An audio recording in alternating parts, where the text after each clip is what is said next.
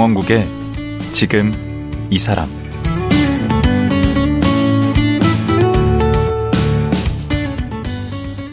안녕하세요. 강원국입니다. 어제에 이어 대한민국 국민 벨라코프 일리아 교수와 말씀 나눠보겠습니다. 어제는 러시아가 고향인 일리아 교수의 한국살이 20년을 들어봤습니다. 한국에서의 유학생활, 그리고 사회생활, 또 귀화하면서 겪었던 얘기들을 들어봤는데요. 그 과정에서 한국과 러시아 사이의 문화적 차이, 그리고 우리가 러시아에 대해 가지고 있는 오해와 편견을 적지 않게 경험했다고 합니다. 오늘은 지리적으로는 가깝지만 의외로 잘 알지 못하는 러시아에 대해 이런저런 얘기 나눠보겠습니다. 수원대 벨라코프 일리아 교수, 지금 만나보죠.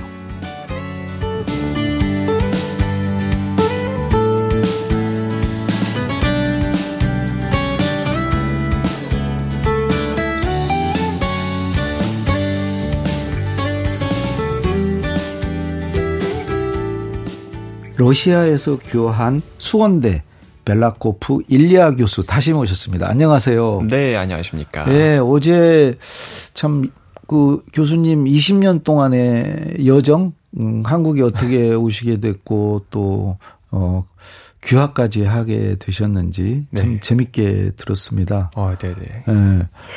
그리고 이제 오늘은 음, 사실 우리나라 사람들이 러시아 이렇게 잘 아는 것 같아도 또 잘 몰라요. 오해하고 있는 것들도 많고. 그렇죠. 예, 네. 저도 개인적으로 궁금한 게 많이 있고 또 한국과 러시아가 어떤 점에서 좀 다른지 예, 이런 것도 오늘 여쭤보려고 합니다. 네. 지금 올해로 이제 20년 되신 거죠. 그렇죠. 예, 네. 참 20년 동안 많이 좀 변했는데 그렇죠? 어, 엄청 많이 변했죠. 변화가 우리는 정말 변화무쌍하죠, 한국. 다이나믹하고. 너무나도 그래요. 음. 매우 그래요. 그러니까 2003년식의 2003년 버전의 한국과 지금의 한국이 음. 어, 전혀 다른 나라예요. 그냥 그런 점 그런 점에서 좋습니까? 그게 매력입니까? 한국이? 저는 그게 매력이라고 생각해요.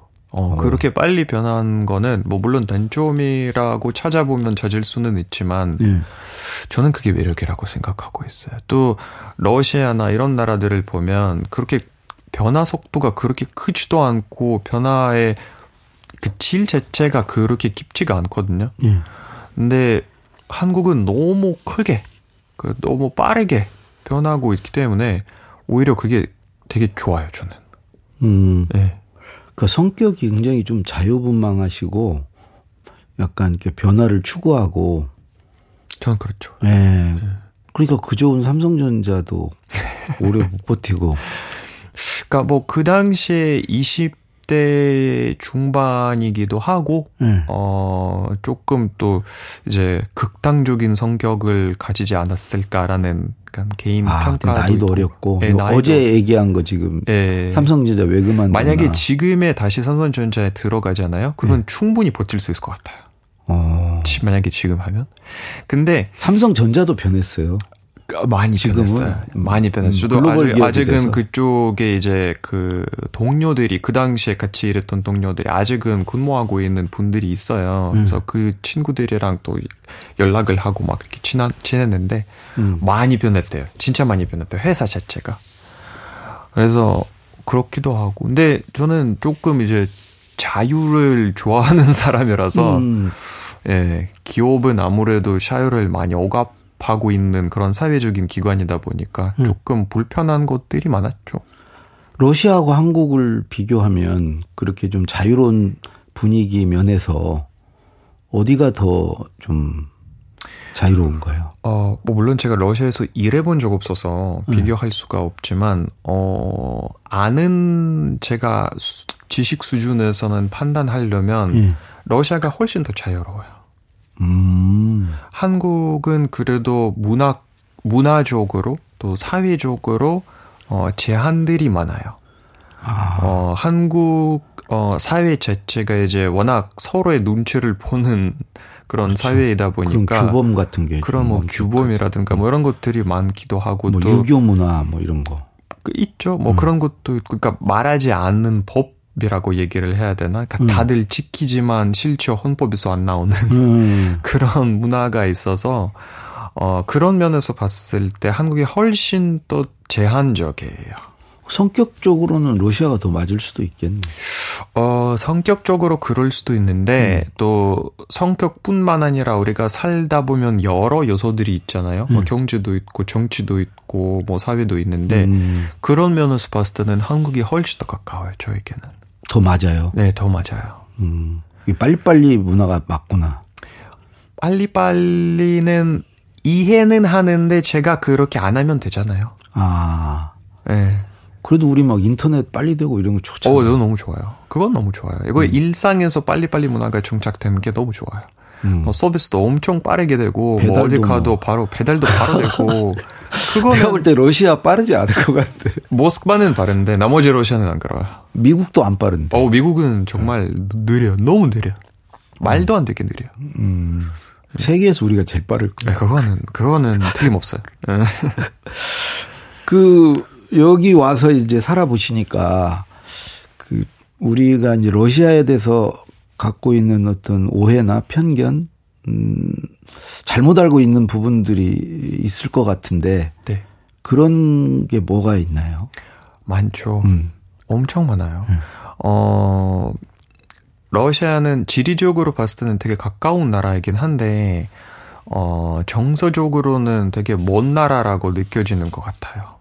한국에서는. 그러니까 한국 사람들이 맞아요. 많이 그렇게 느끼는 것 같고, 그래서 그것 때문에 서로에 대한, 어, 정보가 많이 없기 때, 없다 보니까, 네. 어, 때로는 정말 웃긴, 때로는 정말 잘못된 정보들이 많이 있어요. 예를 들자면. 뭐, 러시아는 항상 춥다. 음, 뭐, 춥지 않아요?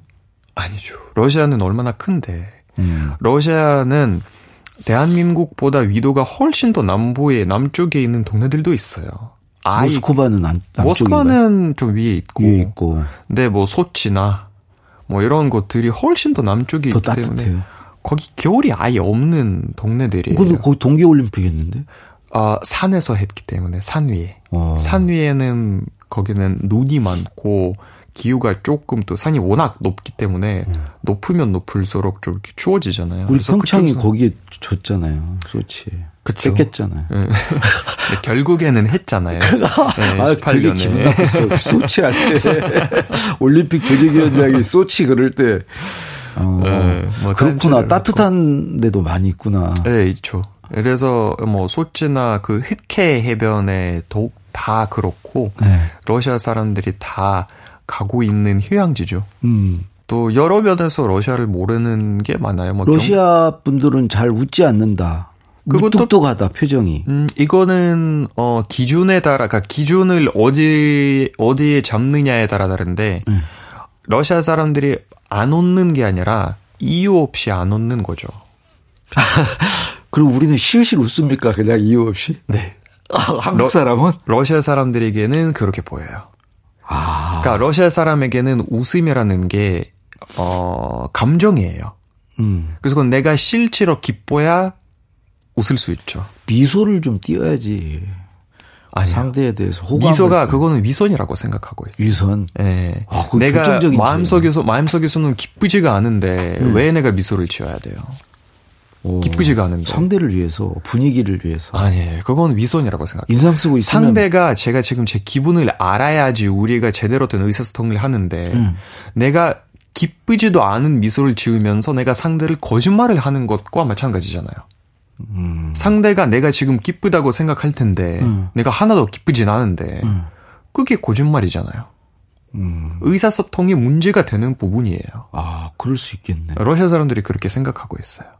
어, 아무 이유, 가식이 좀 있다. 가식이죠. 아무 이유 없이 우리가 울지는 않은 것처럼 음. 아무 이유 없이 웃으면 안 된다고 생각해요. 묘하게 설득이 되네. 지금 웃음은 진짜 웃음이죠? 지금 웃이 진짜 웃음이죠. 어. 네. 아, 저도 진짜 웃음입니다, 지금. 아, 네. 네. 아니 그리고 우리가 이제 러시아 하면 이제 오랜 그 소련이었잖아요. 소련. 네. 네. 소련이 있고 이제 그래서 공산주의 국가다라는 생각들을 갖고 있잖아요. 네. 네. 그리고 적어도 사회주의 국가일 거다라고 생각하는데 네. 그게 아니에요. 아니에요. 그럼 그 무슨 경제 체제가 뭐예요? 자본주의예요? 경제 체제는 자본주의죠. 어 그래요? 네. 경제 체제는 자본주의. 완전 한 열린 개방 시장이죠. 그러니까 계획 경제 이런 거 전혀 없습니다. 전혀 없습니다. 아무 흔적도 안 남아 있어요. 그래요? 네. 그게 한국 사람들이 제일 많이 오해하는 거죠. 그러니까 민주주의와 어, 개방 시장이랑 매우 큰 차이예요. 음. 경제와 정치 차이예요. 그렇죠. 경 근데 그게 헷갈려요, 되게 한국 사람들이. 음. 그래서 러시아가 사회주의라고 생각하고 어, 아직은 뭐 공산주의를 추구하는 나라라고 생각하는데. 그러니까 민주주의와 시장 경제는 다른 거죠. 다른 거죠. 민주주의는 정치 체제고. 같다고 생각하고 있는 경향이 있어요. 그러니까 거기도 시장 경제라는 거죠. 시장 경제죠. 당연히. 시장 경제고 음. 완전히 열린 개방 시장 경제예요. 자본주의인데 완벽한 음. 자본주의인데 음. 네, 완벽한 자본주의의 음. 권위주의예요. 아, 민주주의가 아니라. 그 푸틴. 예. 네. 그게 그 차이예요. 푸틴 때문에 그래. 예, 그러니까 정치와 관련 음. 있는 문제들을 우리가 정치 영역에서 얘기를 해야 음. 되는데 음. 사람들이 계속 헷갈리고 있어요. 정치와 경제를. 아, 푸틴 때문에 그렇다니까요. 푸틴이 그렇게 장기 집권하는 걸 보면서 그거는 정치적인 영역이죠. 아, 물론 그래서 그쪽에서 뭐 민주주의냐 뭐 어, 뭐 공상주의냐 사회주의냐 권위주의냐 얘기를 해야 되는데 음. 사람들이 그거는 어, 그 자본주의와 민주주의를 헷갈려서. 그러니까 왜냐하면 대한민국이 자본주의자, 자본주의자 민주주의 국가이기 그렇죠. 때문에 사람들이 당연히 나머지 국가들은 똑같다고 오해하고 있어요. 음. 근데 그렇진 않아요. 음. 자본주의가 아닌 계획 경제지만 민주주의 국가들도 있고. 그럴 수 있죠. 예. 또 반대로 어, 완전히 러시아처럼 개방 자본주의지만 민주주의가 아닌 나라들도 있죠. 아니 푸틴 같이 이렇게 경제 정책을 이렇게 막 독단적으로 막 하고 그러면 그 자본주의 시장 경제가 좀 위협을 받는 거죠. 어, 코크, 뭐, 뭐, 물론 영향을 부정할 수가 없죠. 그거는 뭐, 러시아도 그렇고 중국도 그런데, 음. 네, 그렇다고 완전한 자본주의가 아니라고 할 수도 없어요. 근데 왜 푸틴은 이렇게 인기가 있는 거예요? 어, 이거는 복잡해요. 이거는 복잡하고, 이거는 푸틴이 왜 이런 인기를 누리냐면, 음. 러시아 90년대를 알아야 돼요. 네. 그러니까 소련이 해체되고 나서 어 1991년에 해체됐죠. 네. 그래서 그 이후의 상황을 상황이 얼마나 악했는지, 얼마나 어 가난했는지를 알아야 갑자기 어 이제 그러니까 권력 있는 리더가 와서 사람들이 왜 좋아하는지 알게 그걸. 구원해 줬구나. 네. 푸틴이. 네. 그럼 또 하나. 그 러시아는 북한하고 친하죠? 아니요. 친하진 않죠. 이것도 한국 사람들이 많이 오해하고 있긴 한데 음. 뭐 요새는 그러니까 작년 이제 어 정쟁 때문에 어느 정도의 북한과의 어뭐 로브레터도 보내고 막 그렇긴 한데 그 이전까지만 해도 그렇게 친하진 않았어요. 왜냐하면 음. 북한 입장에서 봤을 때는 러시아 배신자거든요. 러시아가 사회주의, 자본주의로 가버렸으니까. 네, 네, 자본주의를 가버렸으니까 음. 사회주의 그런 어, 이데올로기를 배신한 나라이기 때문에, 음. 어, 러시아랑 뭔가에 같이 할 가치가 없, 없는 관계라고 생각하고 있죠. 어, 러시아도 그럼 북한이 별 가치가 없. 별 가치가 없다고 생각. 그러니까 뭐 물론 경제 상대로서 상대로서는 그렇게 그러니까 어현 러시아 대통령이 외교를 할 때 그 독특한 세계관이 있어요. 그러니까 푸틴 입장에서 봤을 때는 그 나라가 얼마나 많은 주체권을 갖고 있냐가 주체권? 그러니까 그 나라가 자기를 관리하고 있냐 아니면 외부의 관리를 받고 있냐가 음, 음. 차이가 차인데. 아 주체. 네, 주체권. 네. 음. 그래서 그것을 이제 그걸 기준으로 해서 자기 외교 라인을 어, 관리하고 있어요. 음. 푸틴이. 근데 북한은 누가 봐도 주체를 완벽하게 갖고 있는 나라예요. 그렇죠. 100%죠. 네, 100%죠. 음. 그래서 북한이 국제 무대에서 독립적으로 활동하고 있는 국가라고 인정하고 있고 음. 대한민국이 그렇지 않은 국가라고 생각하기 때문에 음. 어, 대한민국이랑 상대를 하고 있지도 않아요. 푸틴이. 아, 오히려? 오히려. 그래서 그 그래도 그런 점에서는 북한과 좀 뭔가 연결이 되는 거고. 그렇죠. 네, 그런 점에서 봤을 때. 뭐 경제적으로는 별로 경제적으로는 아무런 관계가 음. 없어요. 또 지금은 뭐 유엔 안보리에서 북한을 가하는 그런 제재들이 있잖아요. 음. 그건 러시아도 그거는 지키고 있어요. 음. 그래서 경제적으로는 그런 게 없고. 근데 특히나 작년부터 이제 정쟁이 터지기 시작했을 음. 때 구도가 구성, 그러니까 형성되기 시작했잖아요. 뭐 중국과 러시아, 북한 대 미국. 음. 어, 그래서 그런 구도 안에서 봤을 때는 어느 정도의 러시아와 북한이 서로의 뭐 지인이라고 할 수는 있는데 음. 뭐 딱히 친구까지는 아닌 것 같아 아직까지는. 그 한국과 러시아가 그러면 좀 비슷한 점이랄까? 거기도 그 설날 같은 게 있습니까? 새해? 설날은 없죠. 새해가 있어요. 새해. 예. 네. 어, 12월 31일. 그때 12월 31일? 예. 네, 그러니까 연말이죠. 음. 그러니까 마지막 날. 어, 그날은 이제 1월 1일도 넘어가는 그 밤. 네. 예, 러시아에서 제일 큰 명절이에요. 오. 새해라고 얘기를 하는데 네. 어, 그게 제일 크고 네. 온 러시아 사람들이 다 기다리고 있고 기대하고 있고 뭐 가족이 모여 뭐 가족이 모여서 밥도 먹고 얘기도 하고 서로 선물도 주고받고 뭐 방송에서 나오는 프로그램도 보고 그냥 놀고 있어요. 다 모여요 그때 서로 예, 그러니까 거의 대부분 다 모여요. 예.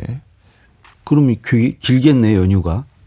연휴가 조금 길죠. 아무래도 한 5일인가 7일인가 예, 그 정도 되는 것 같아요. 그리고 크리스마스가 12월 25일이 아니라면서요. 그렇죠. 그 종교가 다르기 때문에 어 1월 7일이에요.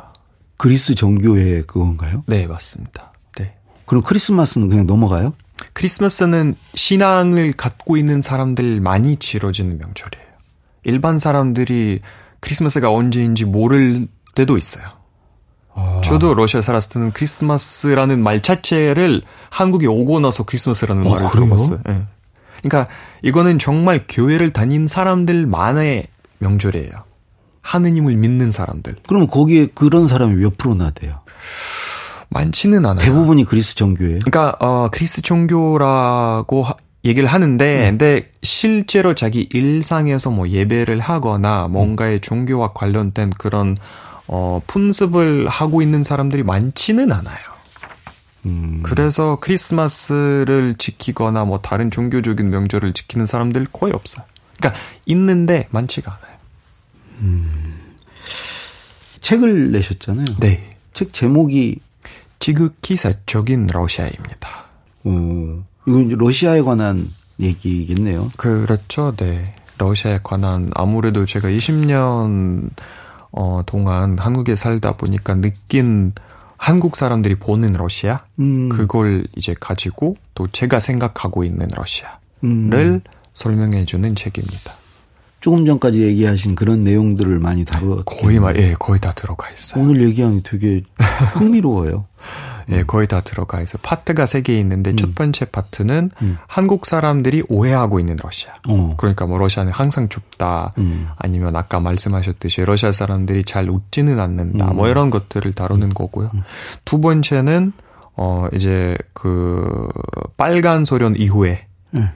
그 푸틴에 대한 이야기가 많이 나오고 있고 어. 러시아 90년대에 대한 이야기가 많이 나오고 있고요. 음. 이세 번째 파트에서는 어 일상을 통해서 보는 음. 러시아인데 음. 이제 뭐 러시아 명절이라든가 음. 아니면 어 뭐 러시아에서 뭐 일상 사람들이 살고 있는 일반적인 일상적인 그런 문화를 다루는 그런 음. 파트입니다. 되게 다 얘기했네. 그 마지막 부분만 하나 여쭤보고 싶은 게 러시아 분들하고 친해지려면 어떻게 해야 됩니까? 친구 되려면? 러시아 사람들도 사람입니다. 응. 어, 그래서 그냥 일반적으로 응. 어, 뭐 솔직해서 그냥 친해지려는 그런 의도를 보여주시면 당연히 응. 뭐 인간 차원에서 당연히 친해질 수 있죠. 그 러시아에 뭐 네 종류의 인간관계가 있다면서요? 아 그거는 조금 한국이랑 달라서 어 제가 얘기를 한 건데 한국에서는 이제 서로의 친근감이라든가 뭔가의 연결고리를 찾을 때 딱 기준이 있잖아요. 네. 그게 뭐, 뭐 학연, 지연 이런 그렇죠. 예, 네, 그건 학교가 될 수도 있고 어. 뭐 같은 땅, 같은 음. 뭐 출신이 될 음. 수도 있는데 러시아는 달라요. 어떻게 해요? 러시아는 내가 이 사람과 얼마나 깊은 관계를 갖고 있냐냐예요. 음. 그러니까 어 같은 학교, 뭐 같은 출신, 뭐 같은 직장이 상관없어요. 음. 어, 내가 또는 상대가 네. 나를 어떻게 생각하느냐 차이예요. 그럼 그 깊이에 따라서 네 종류로 나뉘는 거예요? 네, 맞아요. 짤막하게 친, 소개를 좀 해주시면. 어, 누룩이라는 게 이제 그 사전에서 보면 친구라고 번역이 돼 있는데 한국말의 친구라는 개념이랑 달라요. 그러니까 한국에서는 저도 항상 어 의아했던 것 중에 친구라는 게 같은 해에 태어난 친구들을 친구라고 하잖아요. 음, 선배나 후배를 친구라고 할 수는 없잖아요. 그렇죠. 네, 대부분. 음. 근데 러시아의 친구는 일단 나이 문화가 없기 때문에 음. 나이 상관없이 친구가 될 수도 있고. 그게 제일 높은 단계예요. 드룩. 그렇죠. 그거는 제일 제일 친밀한 거. 한국말로 따지면 뭐 중마 고 절친 같은 절친 음. 같은 그 그런 밑에는 그 밑에는 이제 어 스나꼬무가 있는데 음. 그 지, 지인 정도? 그러니까 아. 아는 사람인데 친구까지는 아니에요. 아, 세 번째는 세 번째는 브리아질. 이거는 아는 사람인데 지금까지는 아니에요. 그냥 아는 사람. 지인도 아니야. 아, 살짝 아는 사람. 그러니까 아. 뭐 완전히 모르는 사람은 아니지만 아. 근데 그렇다고 해서 내가 그 사람이랑 친하다 고 할 수 없는 아. 그런 사람. 네 번째는 네 번째는 같은 일을 하고 있는 사람. 그거는 개인적으로 나는 예를 들어서 그러니까 같은 회사의 동료, 동료? 아니면 뭐 같은 어딘가의 사회에서 만난 사람. 오. 그러니까 나는 예를 들어서 어 장례식을 하는데 그 사람들이 안 부를 거예요. 안 부른다. 그 정도 사이가 아니에요. 근데 동료인데도 예, 네, 그렇죠. 근데 그러니까 러시아 문화가 원래 공사를 되게 구분하는 문화이기 때문에 아. 뭔가의 결혼식이나 뭐 장례식을 당할 때는 음. 동료들을 잘 안 불러요. 왜냐하면 같이 일하는 사람들이 그건 공적인 관계고 네, 사적으로는 가까운 사적은 네, 그러니까 동료들과 사적인 이야기를 나누는 사람들은 뭐 물론 있겠지만 근데 음. 크게 문화적으로 봤을 때는 뭐 내가 누구랑 만나고 있다, 누구랑 사귀고 있다, 뭐 우린 부모님이랑 관계라든가 뭐 이런 얘기는 음. 동료들이랑 잘하네요. 아... 네, 그래서 이런 사람들을 지칭하는 게 바로 그러니까 동료, 그러니까 다바리시라는 게 있는데 그게 이제 같은 일을 사회 안에서 같은 일을 하고 있는 사람. 아, 그죠 의외다. 우리는 보통 이제 같이 동료면 그 사람들이 절친이 되고 그렇지, 그런데 네, 한국은 다르죠. 그러니까 아. 그런 면에서 봤을 때는 매우 많이 다르기 그러네. 때문에. 네. 그러면 러시아 사람들에게 이렇게 하면 결례다. 이런 행동은 하면 관계가 끊어질 수 있다. 그런 게 뭐가 있나? 근데 그거는 뭐 조심해야 될 거. 음, 딱히 없는 것 같고, 그러니까 일반적인 상식에서 그냥 행동하시면 될 것 같습니다. 뭐 거짓말 안 하고.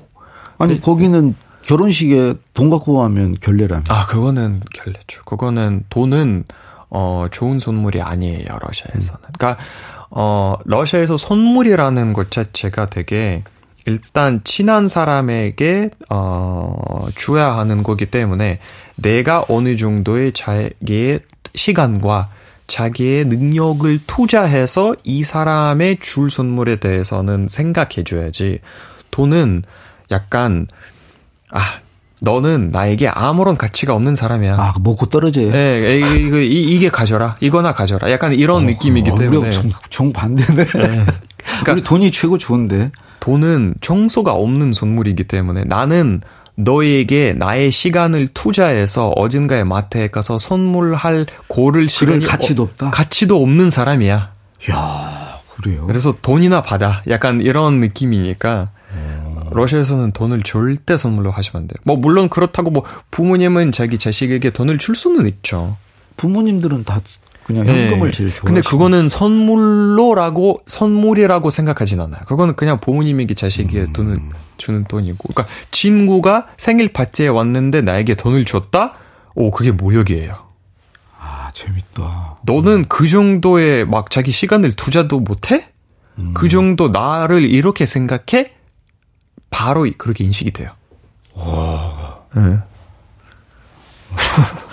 무서운데 러시아. 아, 그 네. 갑자기 러시아 그러니까 러시아 마피아가 뭐 그렇게 정말 위협적입니까? 그래서 저는 한 블라디보스톡에서 한 번도 못 만났어요. 네, 저는 한 번도 못 만나봐서요. 아. 네. 그 이제 올해가 이제 딱 20주년 되는 해잖아요. 네. 한국에 오신 그렇죠. 네. 올해는 딱. 그 유튜브도 하고 계시더라고요. 네, 맞습니다.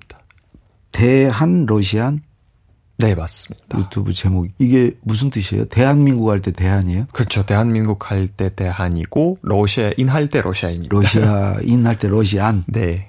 음. 이것도 오늘 하신 이런 얘기 주로 다루는 겁니까? 어, 여러 가지 이야기를 하는데 음. 주로 다른 사람들이 인터뷰를 많이 합니다. 아. 유튜브 채널에서 제가 제 이야기보다 다른 사람들이 이야기를 듣는 게 좋아해서 음. 어 인터뷰라든가 음. 아니면 어뭐 조그맣지만 다큐 같은 그런 아니, 다른 사람 불러서 뭘 얘기해요? 정말 말 그대로 여러 가지가 해요. 음. 예, 그때 그때 또 사람에 따라 또 어, 주제가 바뀔 수는 있는데 제 얘기보다 다른 사람들이 이야기를 들려주는 음. 그런 게 제 유튜브 채널입니다. 올해 이제 새해인데 특별히 뭐 올해 그뭐 계획하는 거, 목표하는 뭐가 좀 있습니까? 어, 제가 딱히 막 뭔가에 거대한 기획을 세우고 움직이는 사람이 아니다 보니까 음. 딱히 뭔가의 1년치의 계획은 없습니다. 음. 그래서 어, 하고 싶은 것들이 있죠. 뭔데요? 뭐 유튜브 채널을 조금 더 컸으면 좋겠고, 음. 또 올해 이제 그 대학교에서 여러 가지 좀 어, 학문적인 활동을 조금 더 하고 싶습니다. 아, 뭐 기사를 논문 같은 거 논문 같은 것도 음. 뭐 이런 거 조금 더 많은 책을 읽고 싶기도 하고 음. 뭐 이런 거는 많이 하고 싶습니다. 부모님 안 보고 싶으세요? 어, 뭐 영상 통화를 아. 보니까요. 아, 그 저런 거 없으면 향수병 같은 건? 어, 없습니다. 20년 돼서 뭐 저는 전혀 없습니다. 예, 네, 워낙 너무 어렸을 때 왔기 때문에 네. 딱히 없습니다. 와, 대단하십니다. 이렇게 객지에 와서 음. 어, 이렇게 타양에 와서 이렇게 뿌리 내리고 사시는 게 참 존경스럽습니다. 아, 감사합니다. 네, 대단한 거예요. 감사합니다. 네. 예. 어제 오늘 말씀 고맙습니다. 네, 감사합니다. 예. 올해로 한국살이 20년을 맞아 지극히 사적인 러시아란 책을 출간한 수원대학교 일리아 교수였습니다.